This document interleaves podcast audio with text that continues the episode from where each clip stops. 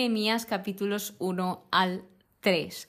Hoy comenzamos nuevo libro, el libro de Nehemías, que si no habéis escuchado el primer capítulo de Esdras, Nehemías y Esdras, Esdras y Nehemías, eran anteriormente un libro y al pasarlo a traducirlo en las Biblias modernas, pues decidieron dividirlo en dos, que era Esdras y ahora Nehemías. Entonces, partiendo de ahí, el autor de este libro es Esdras y Nehemías significa Yahvé ha consolado. Entonces, primeramente, como siempre, me gusta comentaros qué es lo que yo creo que va a tratar este libro, de qué va a hablar. A ver, primeramente creo que Esdras tiene que ver con Nehemías, porque si Esdras está escribiendo a Nehemías, pues algo tiene que ver. Y supongo que Esdras y Nehemías son personas muy cercanas, por lo que puedo suponer así a simple vista. Pero ahora pasamos a la segunda parte, cuando ya he visto un poco sobre qué va a tratar este libro de Nehemías. Lo primero de todo, habla de la actividad de Nehemías y va a hablar este libro de Nehemías desde el capítulo 1 al 7. Nos dice que Nehemías era un oficial israelita que era un alto funcionario sirviendo en el gobierno persa. Dicen que el muro de Jerusalén está arruinado y que Nehemías tiene un proyecto de construcción, pero en este proyecto se presenta oposición. Además, Nehemías da ejemplo de austeridad e intransigencia. Después de esto viene el nacimiento del judaísmo. Según la explicación de mi, de mi Biblia, aquí empieza el judaísmo. O sea, un nuevo judaísmo. No se refiere a que aquí es justo cuando empieza el judaísmo, sino que aquí empieza un nuevo movimiento del judaísmo. Entonces se divide en dos, como en un movimiento positivo del capítulo 8 al 12, donde aquí se observará una renovación espiritual y veremos cómo se lee públicamente la ley, cómo se realiza la celebración de la fiesta de las tiendas, la expiación de las faltas del pueblo, más específico la confesión de pecado, una renovación del pacto, donde ellos se comprometen, donde el pueblo de Judá se compromete a seguir el pacto, además de una gran celebración. Por otro lado está el movimiento negativo, que es el final de este libro, donde se explica la segunda misión de Nehemías. Y aquí veremos cómo el templo está descuidado, el día de reposo es deshonrado, vuelven a aparecer los muros, Nehemías se enfurece, pero acaba orando. No sabemos nada más. Lo que tenemos es que el libro de Esdras comienza con esperanza, pero Nehemías termina con decepción, donde hay una necesidad de renovarse, de convertirse, de tener un nuevo corazón. Esto es un poco, muy resumido, lo que va a tratar este libro, que esto lo he extraído de un vídeo de YouTube que yo busco, pues el libro que me voy a estudiar y de Bible Project tiene unos vídeos muy bien explicados donde van contando muy resumidamente qué va a tratar este libro y versículos o capítulos clave que está muy bien. Entonces, algo que he leído y me ha llamado la atención porque en mi Biblia, antes de empezar Esdras y Nehemías, hay una explicación un poco sobre qué va a tratar estos libros, como lo que estoy contando, que también lo saco de ahí. Y no me acordaba, cuando leí esta introducción, que recomendaba leer antes Nehemías que Esdras ponía contenido más lógico y claro si se lee Nehemías antes de Esdras. Pero yo, como ya lo he ido empezando y lo he ido leyendo, tengo esto en la mente de decir, a ver, ¿qué hubiese cambiado si hubiese leído Nehemías? Pero, en mi opinión, de momento, creo que sí que es lógico que Esdras vaya antes que Nehemías. Yo lo estoy entendiendo mejor, no sé si lo hubiese hecho de la otra forma, yo creo que me hubiese liado un poco, pero bueno, esa es mi opinión de momento, de momento. Así que dicho esto, empezamos ahora sí que sí a profundizar en los capítulos 1 al 3, que como podéis observar he titulado este episodio Judíos. Y diréis, ¿por qué? ¿Por qué lo he titulado así? Pues porque me ha parecido muy interesante que es la primera vez que encuentro en la Biblia la palabra judíos. Por lo tanto, os voy a explicar quiénes son los judíos o, qué son, según la RAE, según la Real Academia de la Lengua Española. Bien, pues tenemos una definición que es natural de Judea y otra de las definiciones es profesa el judaísmo. ¿Y qué es el judaísmo? Conjunto de creencias y preceptos que constituyen la religión que sigue la ley de Moisés. Así introducimos este episodio. Por lo que tenemos que tener en cuenta que desde que acaba Esdras hasta este primer capítulo de Nehemías pasan 15 años. Y empieza hablando en primera persona, por lo que esto es algo que me ha extrañado, ya que si el autor es Esdras, ¿por qué está hablando en primera persona de Nehemías? Es algo que me ha extrañado. Pero bueno, continuemos. Bien, pues Aquí nos indica que la muralla de Jerusalén estaba en mal estado y cuando Nehemías es consciente de esto y se entera, dice que permaneció en duelo algunos días ayunando y orando ante el Dios y el cielo. Creo que esta respuesta dice mucho de alguien cuando él se enteró de cómo estaba su pueblo, él actuó así. Podría haber actuado de mil maneras, podría haber actuado con ira, con rabia, con rencor con todos los que habían destruido esa muralla o que se estaba cayendo, pero no, él decidió ayunar, orar y esperar en Dios. Y os quiero compartir una frase que durante el estudio de este capítulo me ha gustado mucho y es que toda gran obra de Dios comienza con Dios haciendo una gran obra en alguien. Es decir, Dios llevaba preparando el corazón de Nehemías mucho tiempo y seguro Nehemías podría ser algo consciente, pero de todo lo que estaba hablando Dios no creo que fuese consciente, porque nos pasa, nos pasa que Dios está obrando en nosotros y no nos damos cuenta. Pero os digo algo, Dios sabe cómo mover nuestro corazón hacia Él y lo sabe de la mejor manera porque él es quien mejor nos conoce en este mundo. Así que bueno, después de esto viene la oración de Nehemías y mm, lo que he hecho ha sido dividirla en cinco puntos, donde la he ido reflexionando. El primer punto, él reconoce quién es Dios. Nehemías dice, Yahvé, Dios del cielo, tú, el Dios grande y temible, que guardas la alianza y el amor a los que te aman y observan tus mandamientos. Empieza así.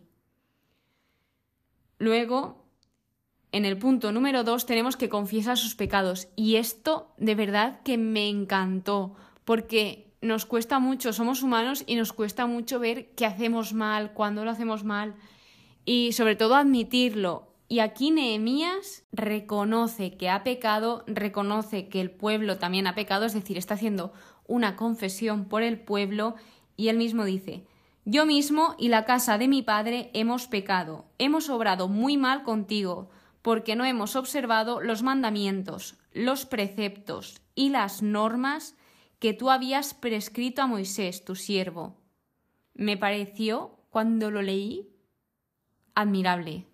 Admirable de unas personas que a lo mejor sí eran de tradición judías pero no lo practicaban, o unas personas que ni eso, que pues a lo mejor tenían sus dioses o creían o no creían, pero él era consciente y estaba diciendo, perdóname mi Dios, porque yo sé que no te he sido fiel, porque yo sé que he hecho todas las cosas mal, o esas cosas específicas mal.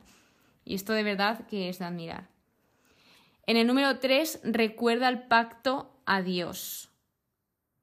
Y a mí es algo que me está costando entender el porque Dios le gusta, se deleita en que le recordemos sus promesas. Es decir, es como si tu padre te promete algo y tú le dices, eh, acuérdate, acuérdate de esto, tal.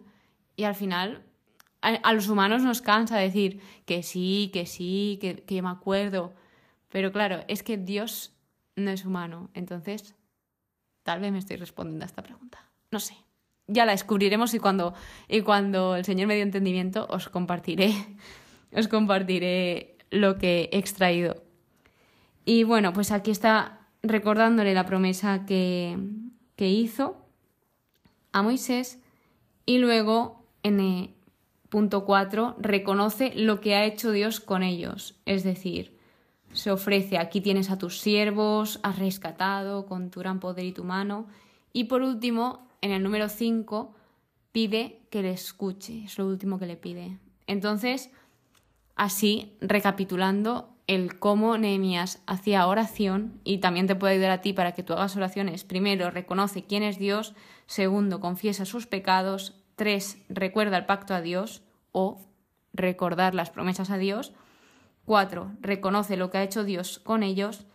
Y 5. Pide que Dios le escuche. Ojo, algo que no he dicho es que Nehemías era el copero del rey, que este cargo era muy importante, porque según he leído en los estudios, el copero se encargaba de aconsejar al rey, de elegirle la comida, vaya, de estar a su lado aconsejándole, mm, como tu mano derecha, básicamente. Y entonces, dicho esto, pasamos al capítulo 2, que esto sucede cuatro meses después. Y se ve en este capítulo como, pues, Nehemías se muestra triste y el rey se da cuenta de esto, que esto también me impactó, porque si leéis el capítulo se ve como el rey está muy preocupado por Nehemías y esto no era muy habitual ya que pues se mostraban todos muy formales y además se supone, según he leído en los estudios, que el copero y las personas que servían al rey debían estar siempre felices porque el rey era como pues lo mejor, entonces ¿cómo vas a estar triste cuando tú ves al rey? Por lo tanto, aquí Nehemías se encontraba con una gran presión, pero la tristeza que tenía era tan grande que no la podía ni ocultar. Así que, pues el rey le preguntó qué le pasaba y además es que dice, ¿por qué ese semblante tan triste? Tú enfermo no estás. ¿Acaso tienes alguna preocupación en interior? O sea, es que es muy fuerte esto, porque se ve que Dios estaba obrando también en este momento, que Dios como que había ablandado el corazón de, del rey y Nehemías le contó sinceramente lo que le pasaba, así pues el rey le concedió a Nehemías que volviese a Judá para reconstruirla.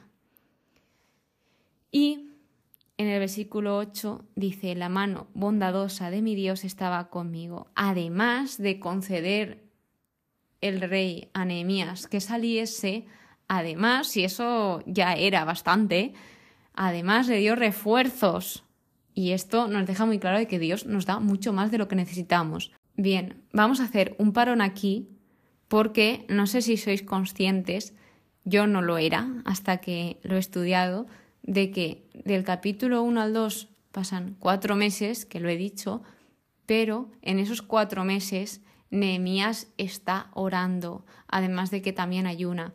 Entonces se observa cómo Nehemías confiaba en el poder de la oración, confiaba en Dios y no se rendía. Y al final cada oración tiene su tiempo. Dios sabe en qué momento darte eso que tú estás pidiendo. O sea, muchas veces tenemos la tentación de meter prisa o yo lo quiero ya o lo quiero para esta fecha o para este minuto. Y no, o sea, Dios te lo dará en el momento indicado. En esta ocasión fueron cuatro meses porque pues había que obrar en muchos corazones más y Dios sabe Así que cuando ya Nehemías llega a Judá, hay personas que se dan cuenta de esto, de lo que quería hacer, y se molestaron de que fuese, literalmente está escrito, a procurar el bienestar de los israelitas. Es decir, se presenta oposición cuando llega el momento de hacer algo. Y esto siempre nos va a pasar, que imaginaos que tenéis un objetivo, una meta, algo por hacer y tenéis que trabajarlo unos meses hasta ponerlo en marcha. Siempre va a pasar que cuando lo intentes poner en marcha algún inconveniente habrá, pero tú sigue hacia adelante, sigue hacia adelante y mantente firme, porque siempre va a haber oposición, siempre. Así que confía. Luego de esto nos indica que Nehemías no comunicó a nadie lo que Dios le había inspirado, era algo entre Dios y él. Y recuerdo que muchas veces es importante, pues también es importante compartir las cosas, pero habrá ocasiones en que, como en toda la relación, pues es importante como tener esa intimidad en cada relación que tengas en tu vida.